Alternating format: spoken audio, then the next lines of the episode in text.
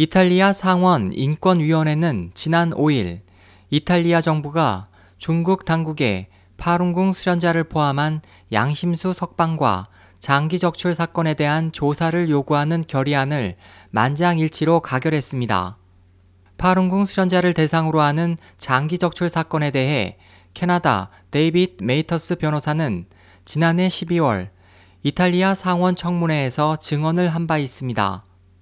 이번 결의안에서는 메이터스 변호사의 증언이 사실이라며 중국 의사를 대상으로 하는 장기 이식 교육 프로그램과 이식 분야에서 양국의 공동 연구 프로젝트를 제고할 것, 중국 국내 장기 이식의 실태에 대해 투명하고 전면적으로 조사를 실시할 것을 이탈리아 정부에 요청했습니다. 또 장기 밀매 중개 조직을 엄벌하도록 제안했습니다.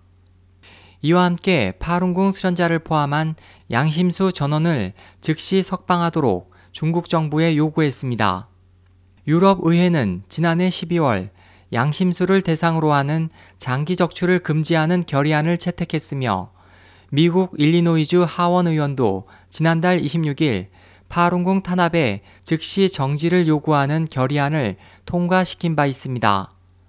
SOH 희망지성 국제방송 홍승일이었습니다.